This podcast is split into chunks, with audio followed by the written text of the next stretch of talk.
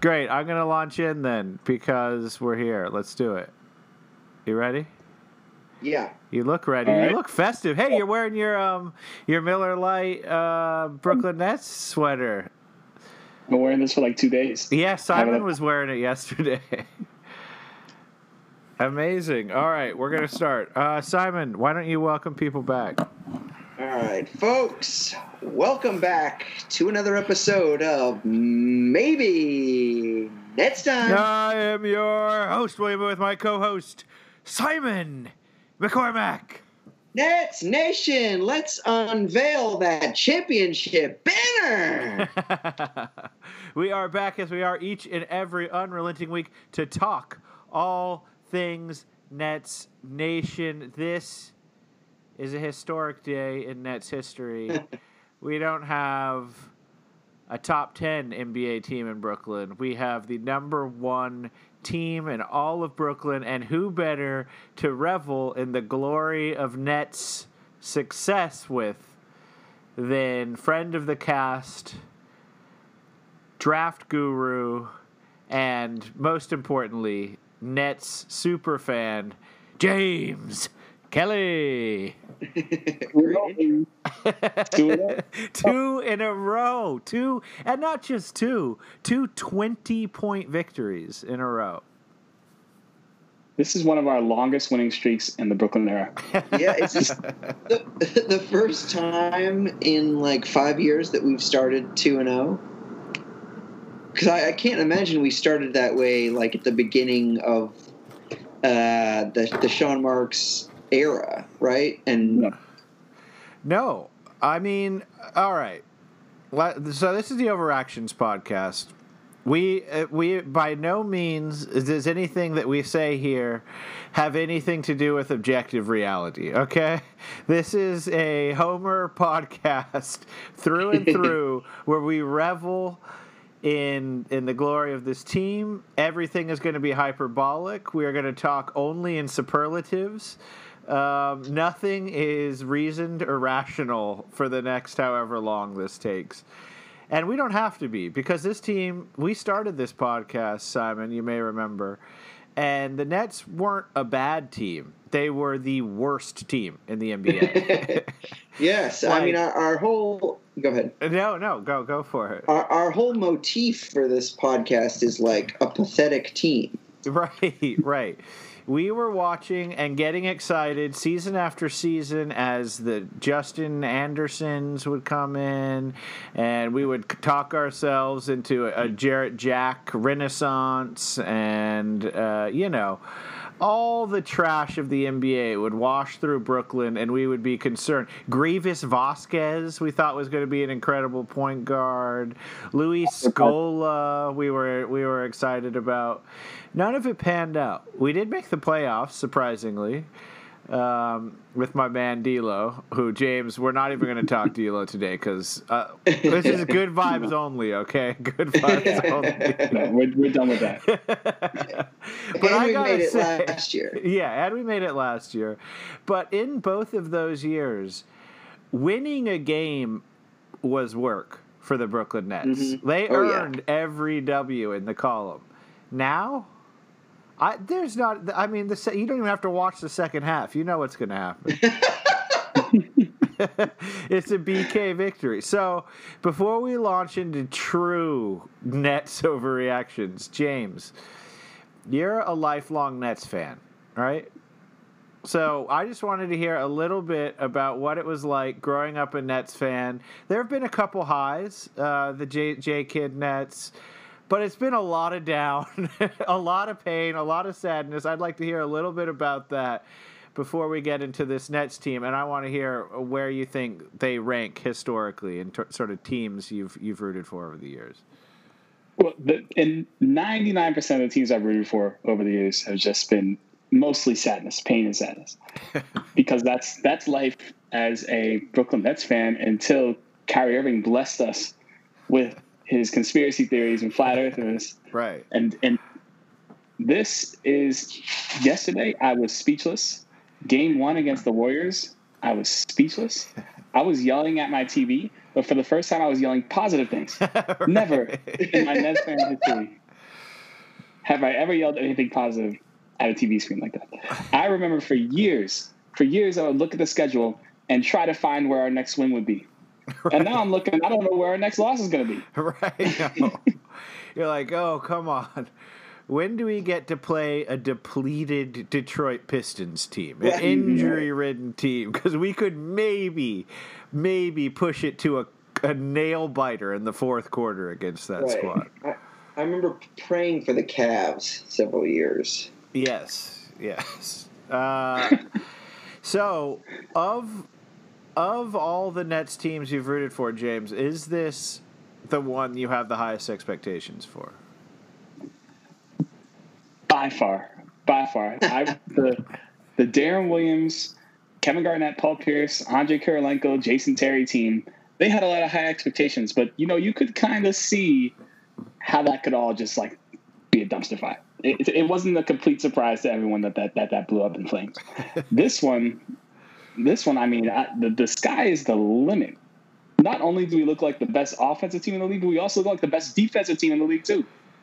With Joe Harris, bona fide lockdown defender, right, rounding up on the wing.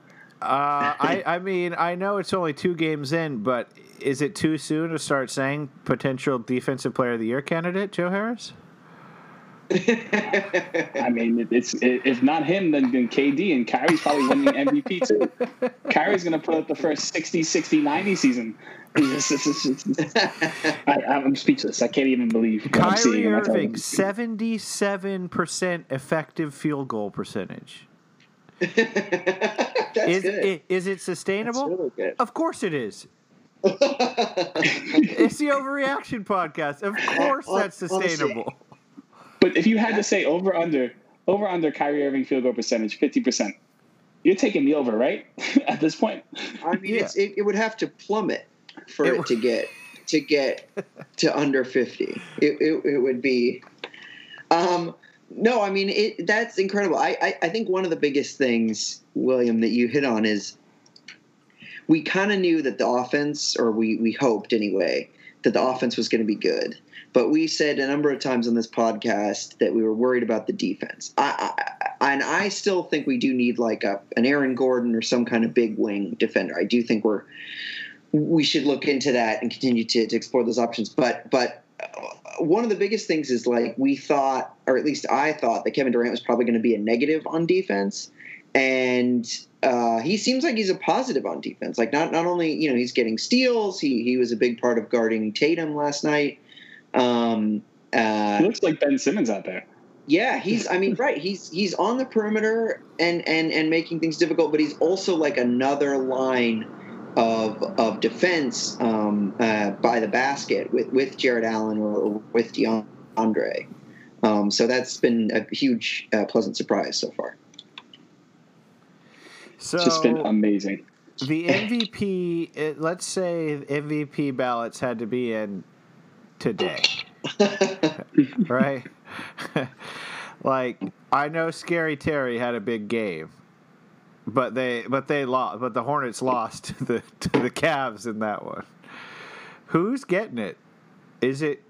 I mean, the Nets have two contenders, but who's yeah. who? Do you think it's Kyrie over KD? I, th- I think it's a co MVP. Uh, I think narratively, it's better to give it to, to Kevin Durant, but I, I think and I think he's the better defensive player over the last two games.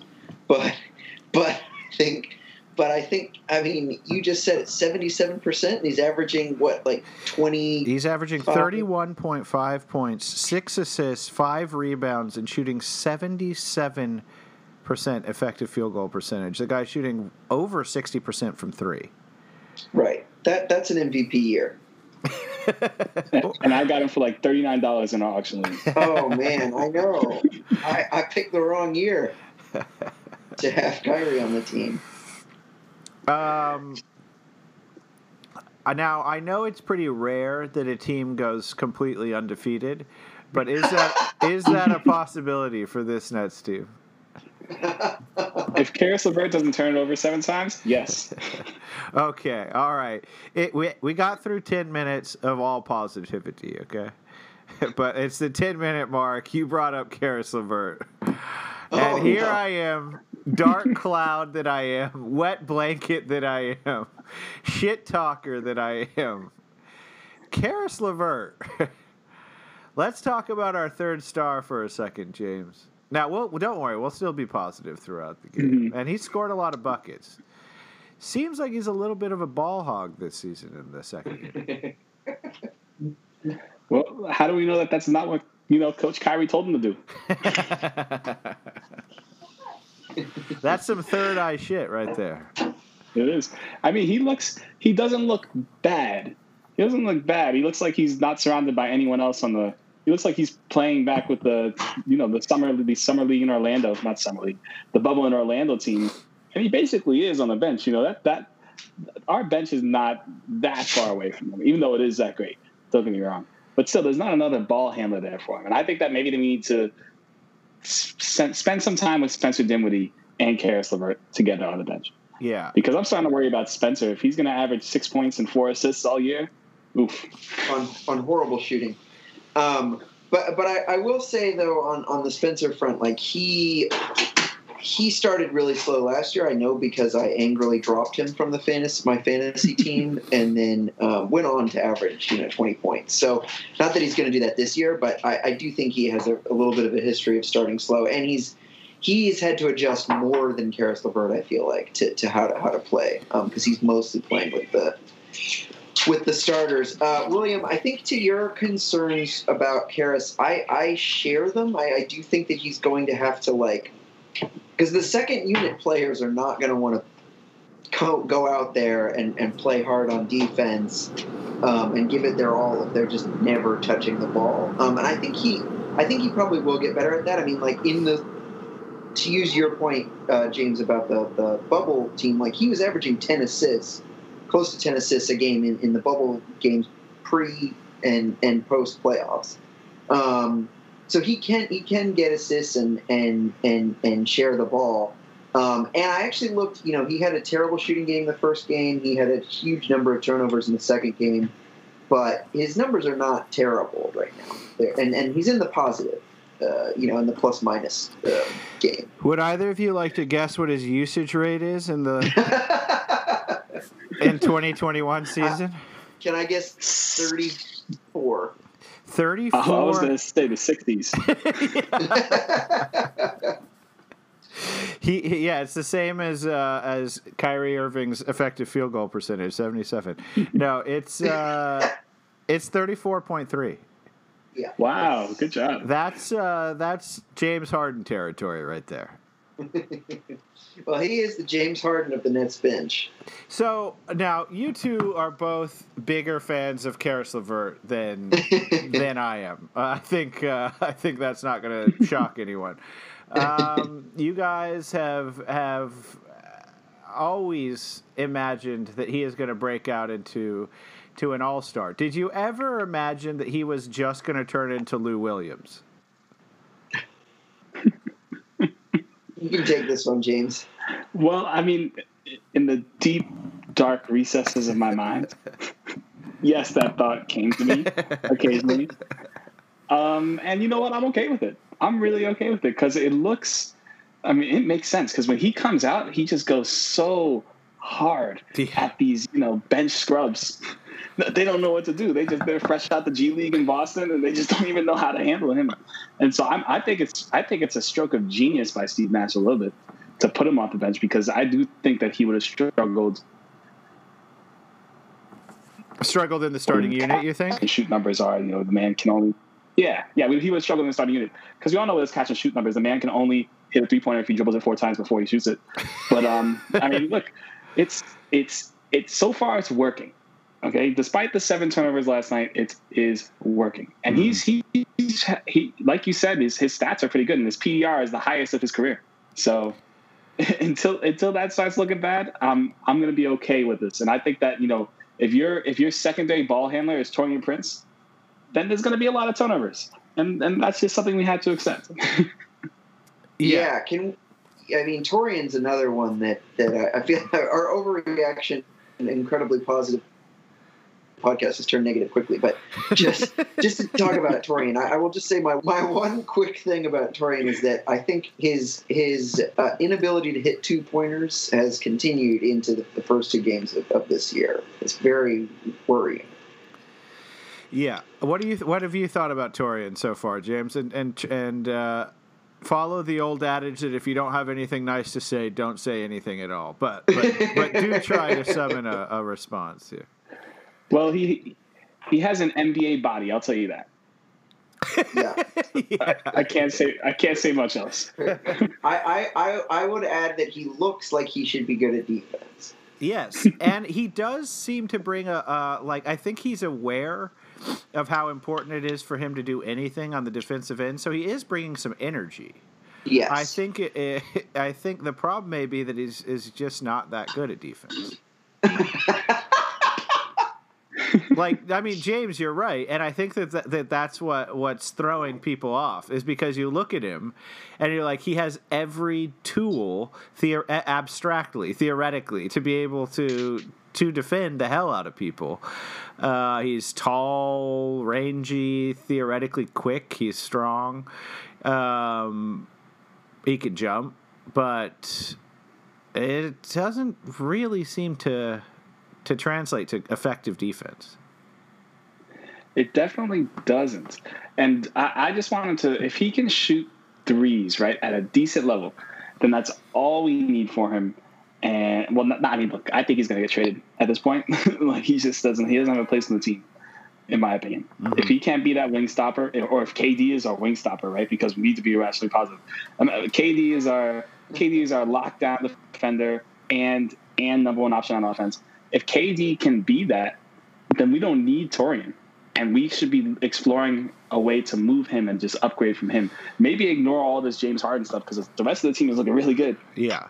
And just yeah. upgrade from Taurean to someone who's a little bit better, like a Harrison Barnes, maybe um, Otto Porter, one of my favorites. Okay, so you're yes. thinking like uh, a three, potentially four style player in Absolutely. exchange for Taurean. Okay, absolutely. I that, I mean I think they're hard to get and I don't know yeah. how I don't know how enticing uh, Taurean is to other teams right now.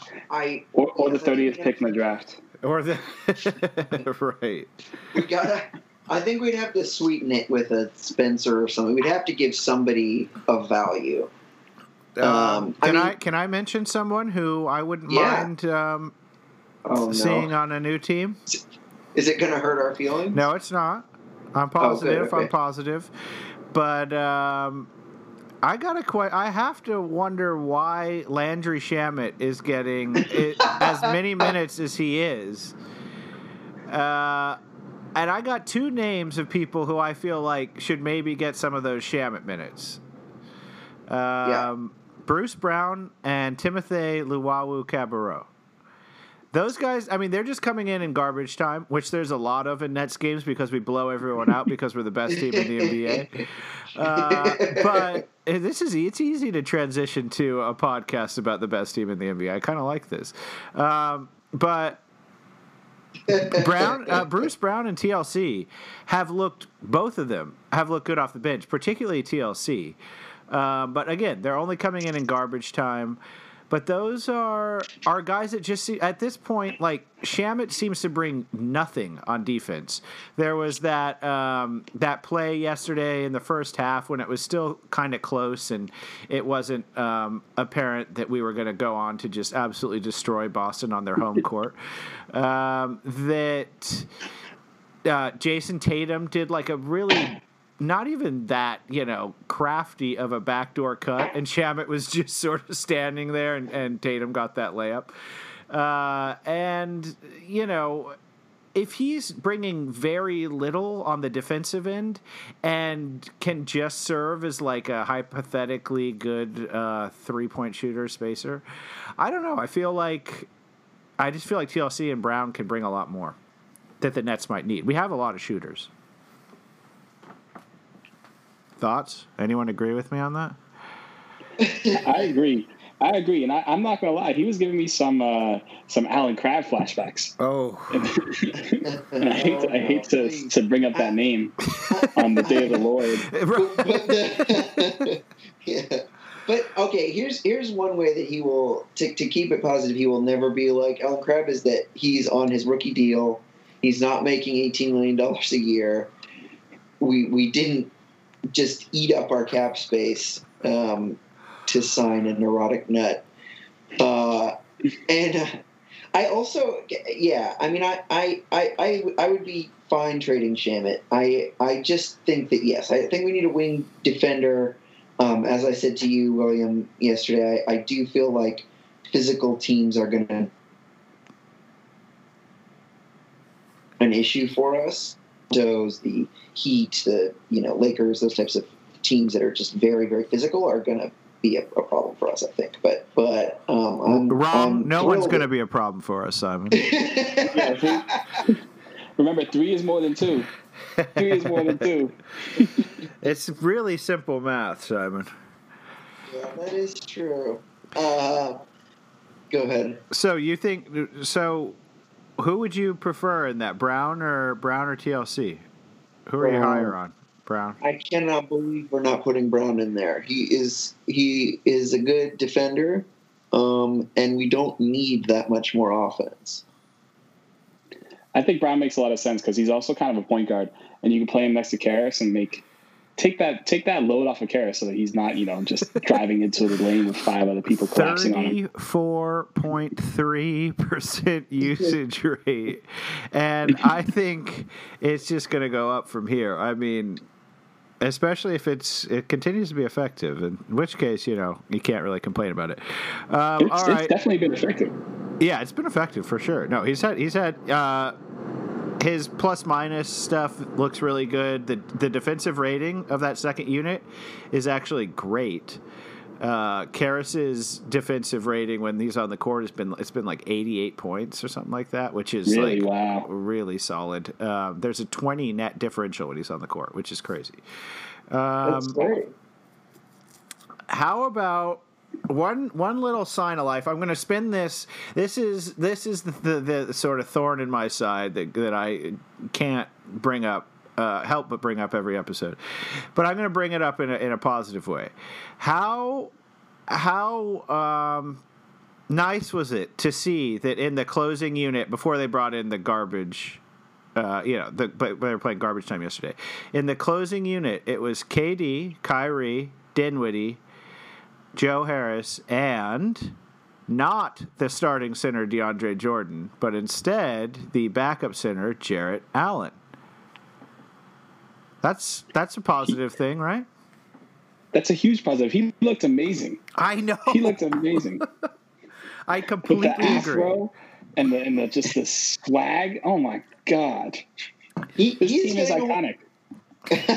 already. He he I've been thrilled to see how he's reacted to to being the illegitimate um, bench center.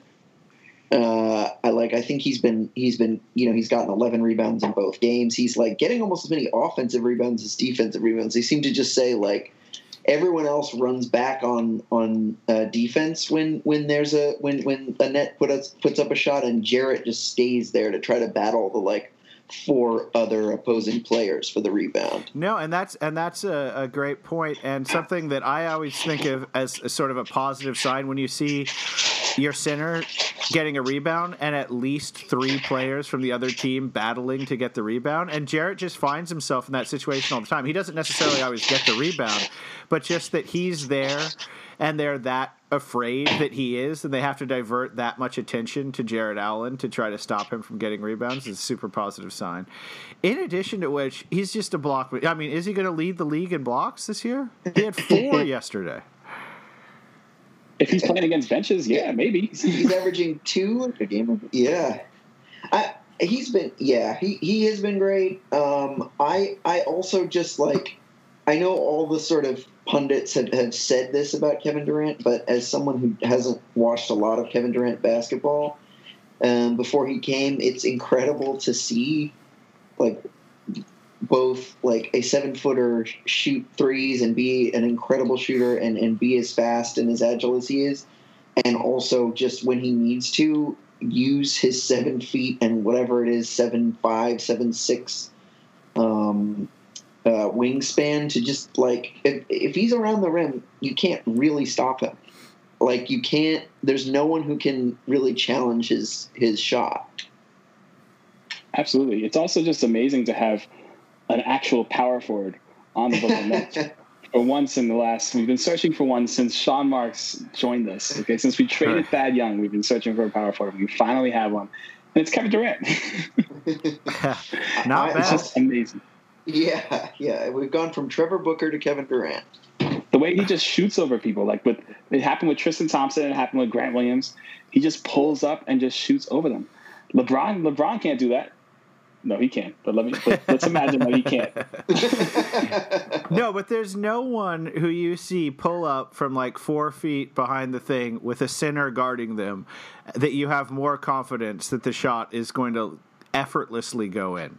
Like it just yeah. looks effortless with him, and that's the thing. You know, last season, I can't tell you how many times my entire body clenched up when I saw either Spencer Dinwiddie or Caris LeVert behind the three point line squaring up to take a shot. And it was just like, you're positive it's not going in. Now, every single time the ball releases from KD or Kyrie's hands, I'm pretty confident it's going in. No part of me is like, oh, that's a that's a misguided shot. It's like, yeah, feel yeah. free, take it 100% of the time. It's almost certainly going to be going in. They're both shooting 60% from three so far. I know.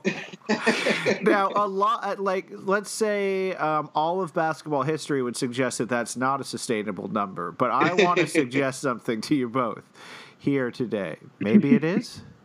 Yeah, I mean, again, there's a lot of room to fall from 60% and still have an amazing three point percentage.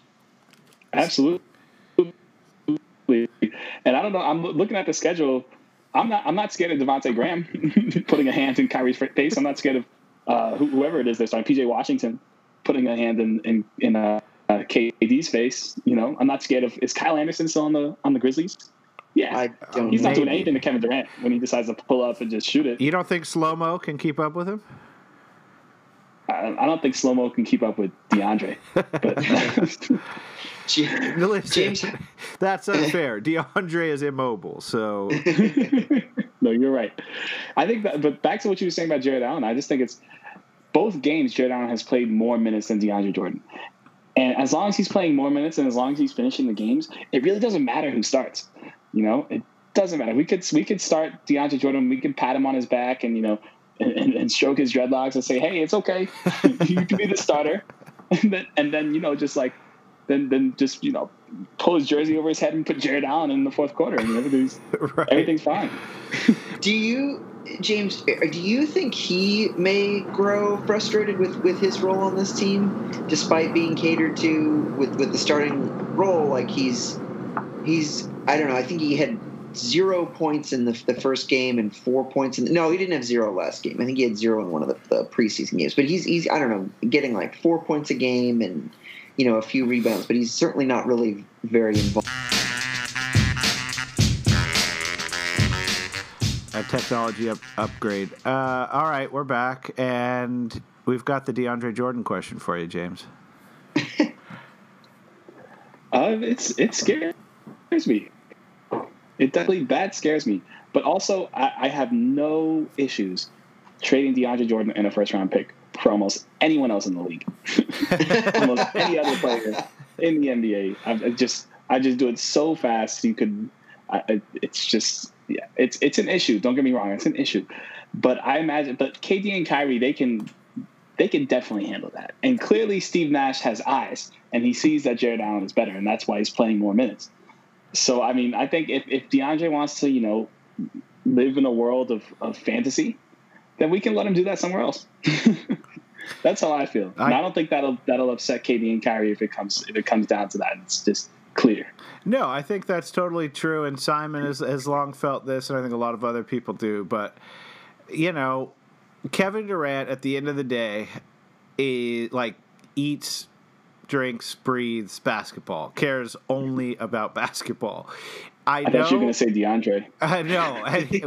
KD, but KD, you know, he he surely is going to realize, hey, when I'm playing defense with Jarrett Allen, it's a lot easier than when I'm playing with a center who just stands under the basket waiting to get a a, a rebound. You know, like it's just going to make his life easier to the point that he, I I feel like he really is just going to be like, you know what, DJ, we're you know boys, but this Jarrett's got to start.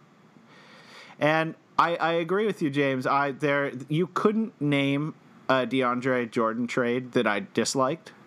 I mean, any anyone, Frank Ntilikina for DJ, straight up. I'm, I'm in.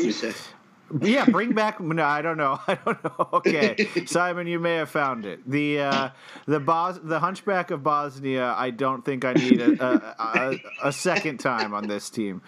Um, He got cut by the Pistons. Didn't I, oh Yes, yeah, it's big a very time. sad Big time, time. for the for the Moose Meister. Yeah, the Moose Meister is adrift right now, unmoored, untethered to any NBA team, and it doesn't sound like any Euro team wants him either. But J- have you thought of any uh, potential DeAndre Jordan trades that that might make sense, or do you think it, it, it's a real possibility that he could get moved, considering his relationship with those two guys? My my dream is always that that a James Harden trade involves DeAndre Jordan instead of Jarrett Allen. But that's just that's just a pipe dream. But I mean, it's it, it's so difficult to find one for him because he does have those three years left on his deal. So you you you're looking at you know maybe two first rounders attached to him. maybe two first rounders. You know, you know, Right? Sean Marks hates hates first round picks, so he's got no Oh, yeah. issue getting off those. Absolutely, he traded this year for, for Landry twenty nine percent from T. Shamet. Yeah, that was a clear. I, I mean, uh, in in their defense, Saddiq Bey isn't getting a lot of run in Detroit right now, which isn't a great He sign. isn't. And I also understood the logic behind the trade. Like, it makes sense that you want to you want to get tr- cheap contributors, right? But you want to you want to make sure that they're actually a contributor and not some rookie who's going to be a deer in the headlights and not know what to do. At least Landry Shamet, like you know, hypothetically, he's supposed to be a great shooter. He was a great shooter in Philly. He was a great shooter in LA. He was a great shooter in college. So he should you know, pick it up in Brooklyn once he gets rid of whatever these yips are, or if Caris LeVert actually starts passing him the ball. he should he should hypothetically, you know, creep that field goal three point percentage up to forty percent. And once he does that, then I don't think anybody is really complaining about him at all. Right now, it's just the issues that he's not he's not really coming off screens well, but also they're not really setting him up, and he's had to take a lot of like you know, like these sort of like contested jump shots at the end of the shot clock because Caris couldn't get where he wanted to get. I don't know. They need to do something about that second unit of it. Even though it is, it is really good, and you know, the, the media says the media finally is giving the Nets some praise and telling us how great our second unit is. But I, I, I could see it being a little unsustainable if it's only going to just be Caris LeVert dribbles, dribbles, dribbles, and then shoots. right. Yeah, I, and I mean, I I think he and and Jarrett um, are are a good hope for that, right? Doing doing the pick and roll because those two have a good have a good chemistry Mhm. together. Uh, how do you think? So the the sort of common take on on on the Nets is that they have the depth that will allow them to hopefully when they rest uh, KD and Kyrie and or when they get hurt um, they will have enough to kind of you know beat a lot of teams or do you see anything that that makes you worried about that including this second unit No, I think I think that's legit, I, and I, I I understand. Like, I really I really understand a lot of those uh, the idea of keeping the depth, even though it's going to cost two hundred million dollars starting next season. And but I also understand the idea of just going all in on James Harden, and then you know you can rest you can rest KD and Kyrie, and then play James Harden one night, and then the next night rest James Harden and KD and play just Kyrie. You know, like you could do it the same way with those three stars as you could do it with Spencer Dinwiddie, Taurean Prince, and Caris LeVert, in my opinion. sure sure Uh, you so James Harden has been mentioned J- by James at least four, five times this podcast. Yes. Right?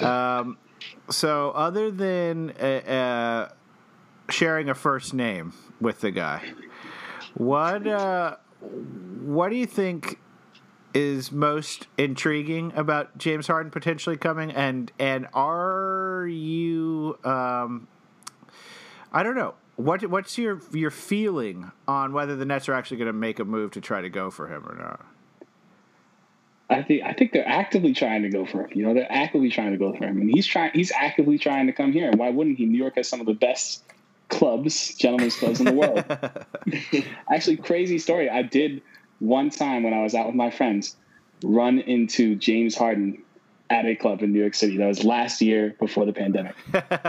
he was he was Uh, there. He was there in a hoodie. He was there in a hoodie trying to hide, but his massive beard, nobody can he Right. can never hide. So And the fact So, yeah. that he's like six foot six, probably. Uh, he's not that tall. oh, really? Actually, he's not that tall. No, he was just there. He was trying to like blend into the crowd, and then someone was like, "Yo, that's James Harden." and then all the Uh, okay. bouncers. Amaz- uh, amazing. I want I want some details. What club are we talking about? I'm sure it's one William and I are familiar can, with. can just- Simon and I come next time? so I Is- at. mid 30s too old to start clubbing? Well, I mean, right. Is James Harden baldness a did- prerequisite to get in, or No, actually, I was. So I was just. I, I had bought a ticket to go see. I don't even remember who it was. It was some some sort of like middling rapper at at Up and Down, which is a club on like I want to say like West 14th Street.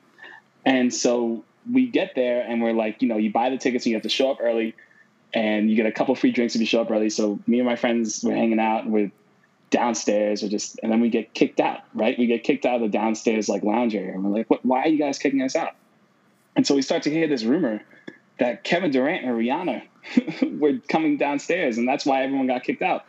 And i'm like okay i had no idea that this was some sort of upscale like famous person uh, club. And so we go upstairs and you know they do the concert and and all of a sudden i hear people screaming james harden james harden james harden.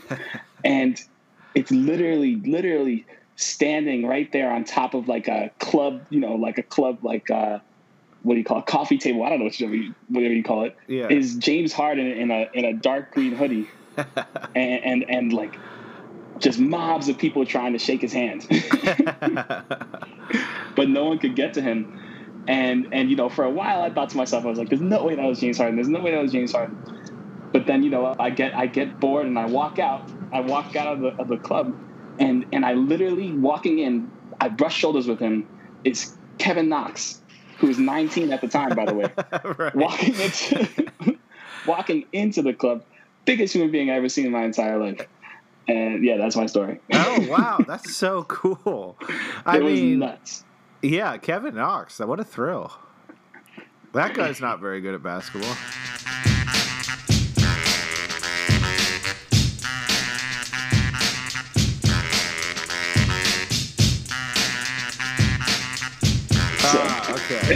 Be on the record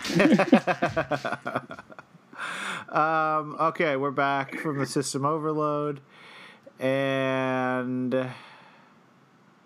what were we talking about? Oh yeah, Kevin Knox. Wait, you're you're into Kevin Knox all of a sudden. Uh, I wouldn't say that. I wouldn't say that. He he seemed like an okay guy when I stood next to him for a millisecond. when, we, when we clubbed together, he's um. I mean, look, he he's another guy. If I had to pick between him and Taurean Prince, I'm picking him. I'll put it that way. There's not a lot of people I wouldn't take over Taurean at this point. So- what about Dzanan Musa?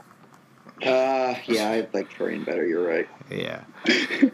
so the next 12 games in in in 13 games we play the Bucks. I think in in spite of all that we've said, we can at least concede that the Bucks will be a formidable opponent, right? Yes. Probably, you know, obviously we'll beat them, but maybe not by 20 points, maybe like 15 points or something. I um, agree. But yeah, you're right. The schedule going up to them is a cakewalk. We got the Hornets. That check that one off. Grizzlies. we have back to back against the Hawks. We play the Wizards, and obviously we're going to put on a show for Bradley Beal to let him know what he's missing, right? Oh, absolutely. We got we have the Jazz and the Sixers. Yawn. Just kidding. Both of those teams are actually pretty good. Uh, we have the Grizzlies, OKC, which basically has a G League team. Uh, the Nuggets, and you know, not looking so great. They're 0 2 so far. The Knicks and the Magic. What what which one of those games could we possibly lose? Wait, didn't you say the Sixers was one of them? Yeah, I did. And the Jazz. I would say the Sixers. and the Jazz. Oh yeah, I think both of those will be will be tough. Those are exactly the type of teams I was talking about that, that I think we will have some trouble with. So I those know. are I, going to be I the still think the Sixers are dysfunctional. really. How have they been? And why why, why didn't you tell me that before I dropped fifty dollars with my Antiguan bookie on them winning the entire thing this year? Did you really? Yeah, I Oh, did. no. yeah. I went back to I went back to the Antiguan well, James, and I promised myself I wouldn't do this, but I did. They have no pro- they have no Uh, problem well, taking if my it's money. They it's just have a problem giving it back to me once I once I once. fool, fool me once. I mean, I like. I, I don't hate them, but I, I hate Danny Green. I think he's terrible. I really do, and I can't believe they give up a first round pick for him. You know, if that's the best thing you can get for Al Horford, you should probably just keep Al Horford. you know, Totally. No, I think. I mean, I I don't see how you can have watched the playoffs last year and been like, yeah, you know what, Danny Green still got it. I mean, what what is it? Right? Like, what, what do he have? I mean, he was all right with the Spurs. He was a contributor with, you know. He That was a decade ago. No, you don't. I know. I know. Kurt Rambis was good for the Lakers. Doesn't mean I want him on the Nets, you know. I would take Rambis over Taurean Prince. yeah. Okay. Sure. Current day Rambis. Sure. Mid 50s, maybe 60s. yeah, he's he got a good got a good basketball mind. he was a goon, which you like. he, yes, I know. He, he knows what spots to be in on the court. You know, that's what people say about incredibly immobile aging players. Yeah. Like I hear that about it, like Millsap. Like, well, he knows where he's supposed to be. Yeah. Okay. You mean he just has to be pick one place to be because he can't move to two places? and he has he's he's there early just in case. You know. yeah.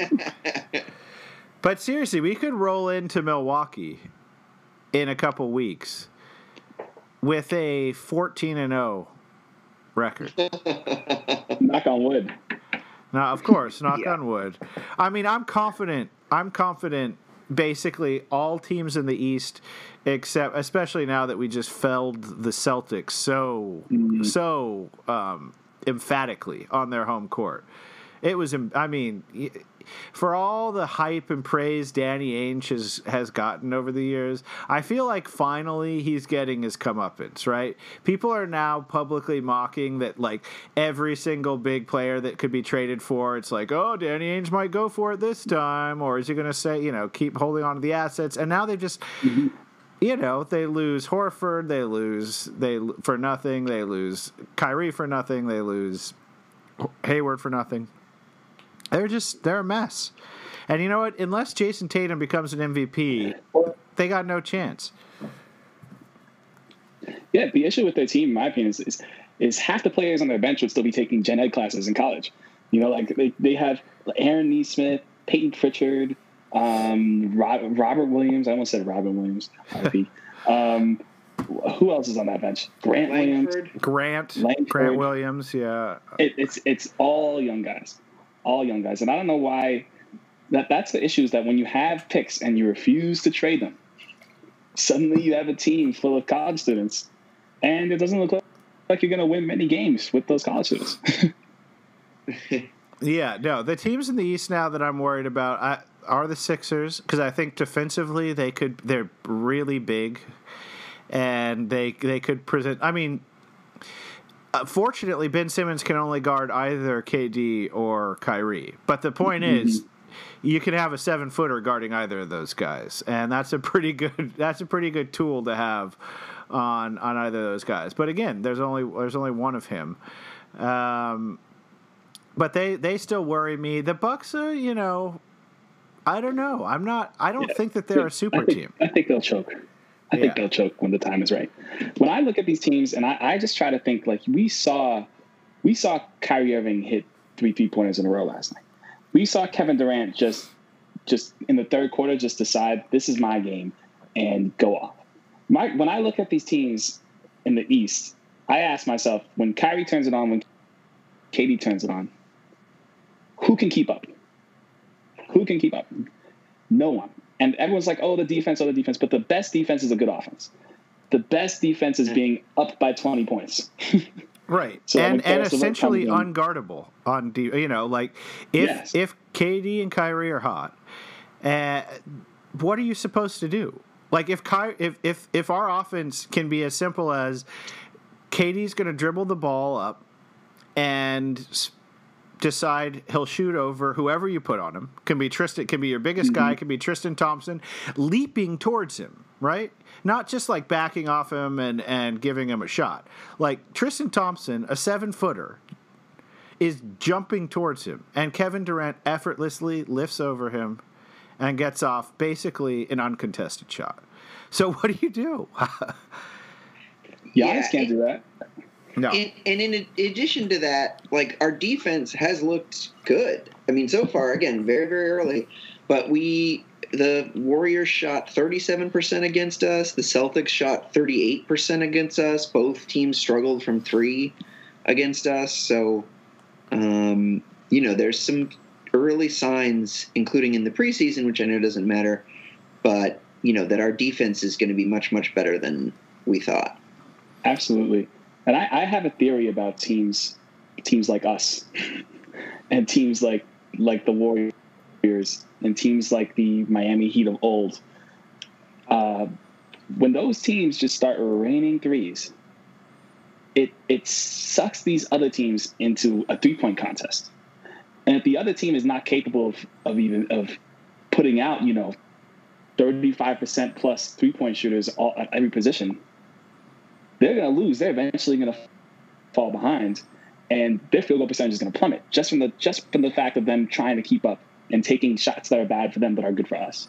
And so that's why I really, really want Landry Shamet to get it together. Because 'cause if we can run KD, Landry Shamet, Joe Harris, and run Joe Harris and Landry Shamit around screens like the Miami Heat were doing with Tyler Herro and Duncan Robinson in the playoffs, this team could be so much more dangerous than that Miami Heat team, which had no business being in these. Well, I was going to ask you based on based on that. Um, I was going to say I think the only team in the East, if if that idea is true, that would be a real threat would be the Heat because of their shooting. Are you worried about the Heat? Uh, no, I think the Heat were fluky. I really do. I, I don't think. I mean, Jim, Jimmy Butler apparently doesn't shoot threes anymore. But I, I, that's something I learned recently. Uh, Duncan Robinson scares me, but if we only have to worry about one guy, then that's okay. And then Tyler Herro is, is like what I like to call a fake shooter. So he's like he's one of those guys where everyone thinks he can shoot because he's white. And don't get me wrong, he can't shoot. but he's not, you know, Joe Harris 44%, Joe Harris 43%. He's more like a 38% rounding up. Right. And so that the, no, the Heat don't scare me. That's the thing. It's like I look at these teams, and if and if go through who is keeping up, maybe Denver, right, with Michael Porter and Jamal Murray and Jokic, maybe them. I'm not sure who else.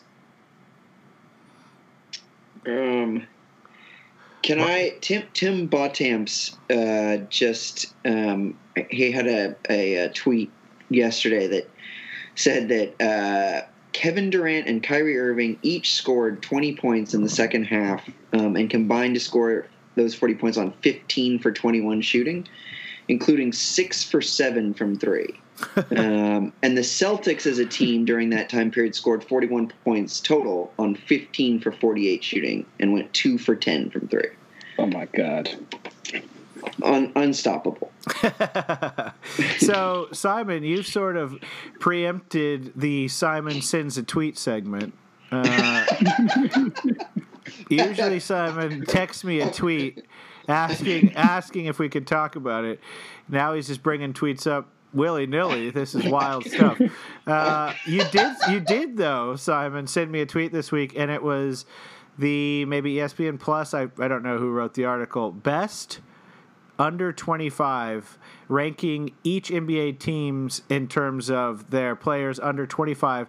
Apparently the Nets uh, ranked 16th in this. I assume that's largely just based on Jarrett Allen, but what what was the ranking? Do you think it's fair?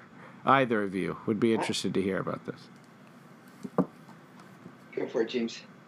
Oh yeah, no, I saw I saw that article, and if my math was correct, it was like seventy five percent Jarrett Allen, which which in my opinion what are the other teams doing? If, if Jarrett Allen is that is that big of a, a deal that we can be 16th on this list? I couldn't believe you know? we were. I mean, maybe maybe people uh, outside of outside of this podcast are as high on Nick Claxton um, as at least we are, but. I don't think I don't think anyone really gives a shit about Nick Claxton. Reggie Perry was on that list too. Shamet was highly ranked. Oh, Shamet. And Bruce Brown and benchwarmer Bruce Brown is another one that like so many people are writing like, oh, that was a good pickup. He's going to be a rotation guy. You know, he has a higher rating than, yeah. than Shamet. Like do you think the Do you think the Bruce Brown thing could could at all be more this sort of like like Hollinger's a big fan of him, right? Thinks he should be a starter. Yeah. Do you think he's just like catnip for the for the analytical community, where they're like, oh yeah, Bruce Brown, huge wingspan, dog of defense, has like great real plus minus figures, he's amazing, but then sort of like no team that he's on ever really wants to play him very much, and maybe he's not not that good, or do you think that that Bruce Brown has a legit chance of actually being as good as like the the uh, Danny Leroux's and and uh, John Hollinger's make him out to be. Right.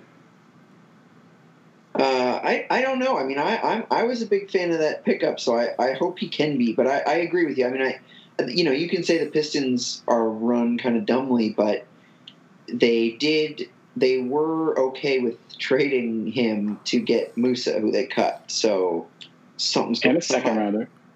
right, and right, and we give him a second rounder. Well, they need to find roster spots for their five centers. So there's always going to be casualties like that. It's just it's like when the Knicks wanted roster spots for their five power forwards, so they traded Kristaps Porzingis. right. for Dennis Smith Jr., who is Dennis Smith Jr. playing anymore? Nope. Is he really not? Nope. What happened? Nope. I almost. I. I don't know. The Knicks happened. That's crazy because he came in like really highly touted and and put up like a decent rookie year in in Dallas. He, he he's a guy that I think could be a redemption project. Yeah. Same with Frank Ntilikina. Same with Kevin Knox. Same with half their roster. Soon, soon to be RJ Barrett. right, soon to be RJ Barrett. Yeah, I was I was uh, looking over the box score of their first game, and so I was talking with Simon about this, and I just love that like the the the minutes leader, at least like second most minutes on the team, went to Reggie Bullock. Which is just like so Thibodeau, like take over a team of young guys that you're supposed to develop, and instead you're just running Reggie Bullock into the ground. he can.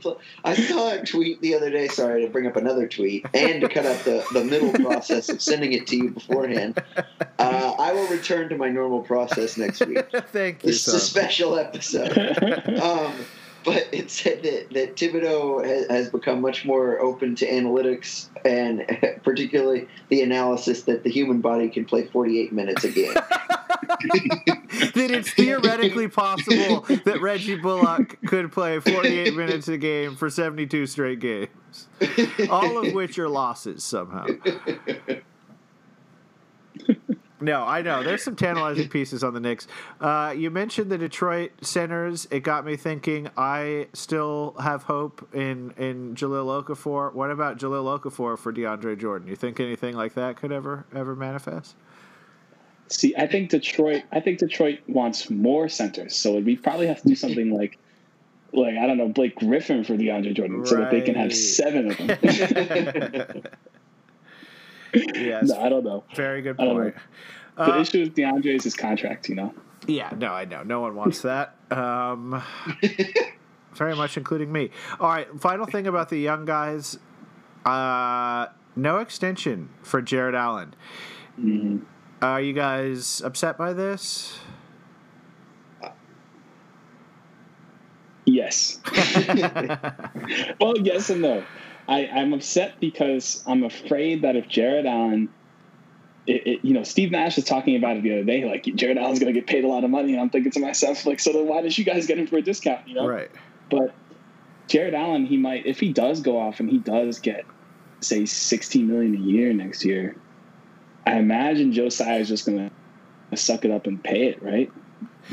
But then there's the downside of right? No, no, I, No, I, you don't think I so? com- no, I completely agree. Yeah. I think it depends very much on how this team does. Like if, if they're coming off of a championship or a finals appearance or a close conference finals, maybe you're doing that. And then you're really, if you haven't already, I think you're definitely going to see a Taurean Prince dump.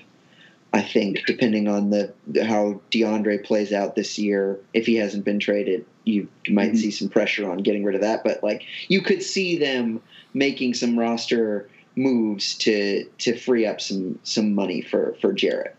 Yeah, Yeah. Well, on, on Windhorst podcast, he was saying that this is sort of Jarrett Allen betting on himself, and if he is a center now in the playoffs, we've seen even really good centers like a Rudy Gobert or something like that get played off the court in certain series. But if Jarrett Allen can meaning meaningfully contribute to a team, as you said, Simon, that gets to the finals or around there, this guy could move into yeah easily twenty million dollars a year. I feel like, um, Yeah. which that's a big price tag. It's- I'm just so curious as to to know like what the negotiations were like. Was Jarrett's team just like way too high on it? I didn't hear anything from about my it. understanding, from my understanding, the issue with extending Jarrett Allen midseason is that if you extend him midseason, I think there's like a about like a three month period where you can't trade him Hmm. after extending him. It- and then also when you if you do try to trade him, there's like the the PPP rule or whatever it is, where the opposing team it counts as his new salary, but for you it counts as his old salary. So it basically makes matching the salaries impossible. Right. So, from my understanding, like if they wanted to include him in any sort of deal at all, they couldn't have extended. Yeah, and, and I also I, I'm sure that was a big part of it because I think they are still wanting to, to be flexible in terms of a potential roster move too.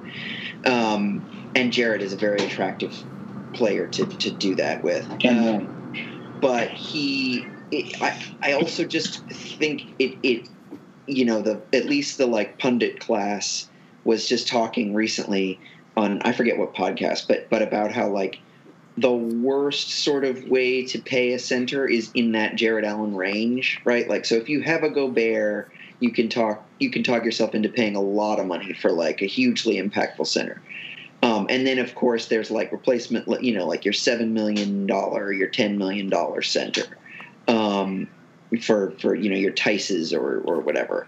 Um, but when you're paying in that in the like Drummond range is like a tough a, a tough um, amount to, to to pay your center. Though I would say that because Jarrett, and we'll see, this could all be in my mind, but um, it's fitting for this overreaction podcast. I really think Jarrett can guard perimeter players. I really think he can switch onto them pretty effectively. I think we've seen that. And it's not like he's like a lockdown defender on guards and who you want to immediately latch them to, but he's not terrible at it. And and so I, I, don't- I don't know that, like, you know, you can't play a switching defense with him. No, I, I, I agree, and I think we saw some of that in the bubble, and, and I think it was real. So hopefully we see that this season. Um, we are we are creeping up on an hour here, so I just wanted to say, in my top ten in the East predictions before the season, I had the Nets. I started out through the preseason. I started to get higher and higher on them. Initially, I came in thinking they'd be like fifth or sixth, maybe. After the preseason, I, I moved them up to three and now after these first two games, I feel like I ha- that's too low. yeah, it, it might be because Milwaukee is is they're really struggling to score a little bit out there, Totally. and um, and I don't know I don't know who else in the in the East is even respectable other than Philly. Right. So, So where where do you have them today? December 26th, the day after our Lord Jesus Christ was brought into this glorious world. I'm going to put them second. I'm just going to give Milwaukee the respect they deserve as the regular season Warriors. Should I say specialists that they are? right. Right. and I'll put them at two.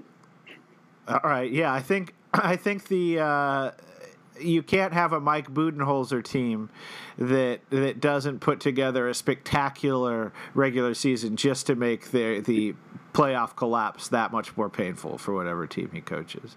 Simon, where where do you have him now after after a couple after a couple games? Well, it's overreaction pod. You got. I. I I'm. I'm putting him number one. Uh, I mean, I'm it's putting him hard, number. it's hard to imagine another team goes undefeated as well. So yeah, I- Right. Is there another 72 and 0 team in the East? I'm not sure. Uh, no, I mean, and I, I- think I do think that while I'm worried about, I, I don't know, I, I worry about many things and and for the Nets, but but I think that at least for the regular season, the depth will be important.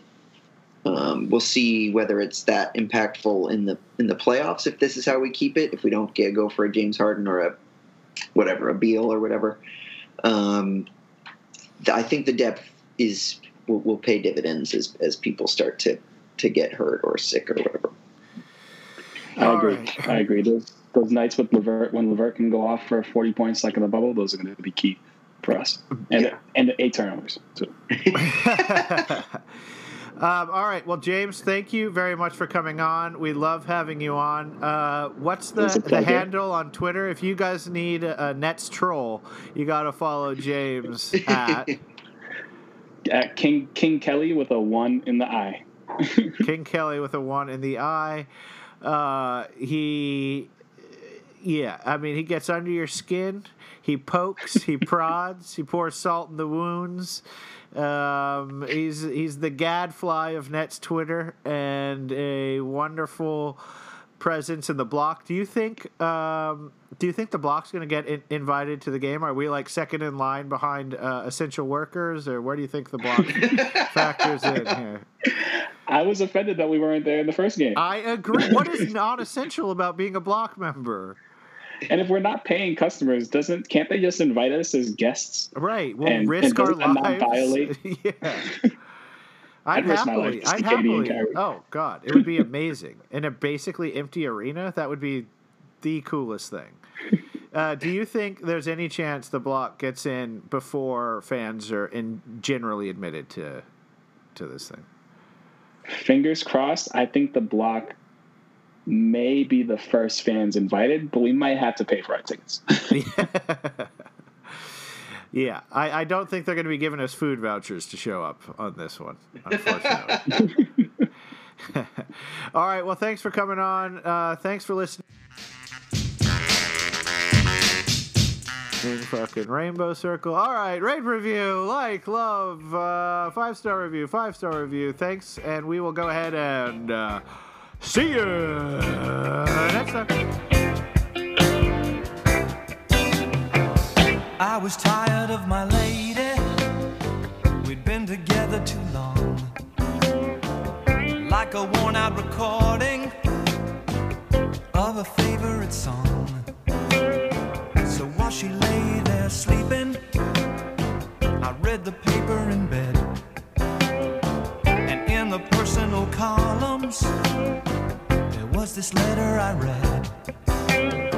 If you like pina colada.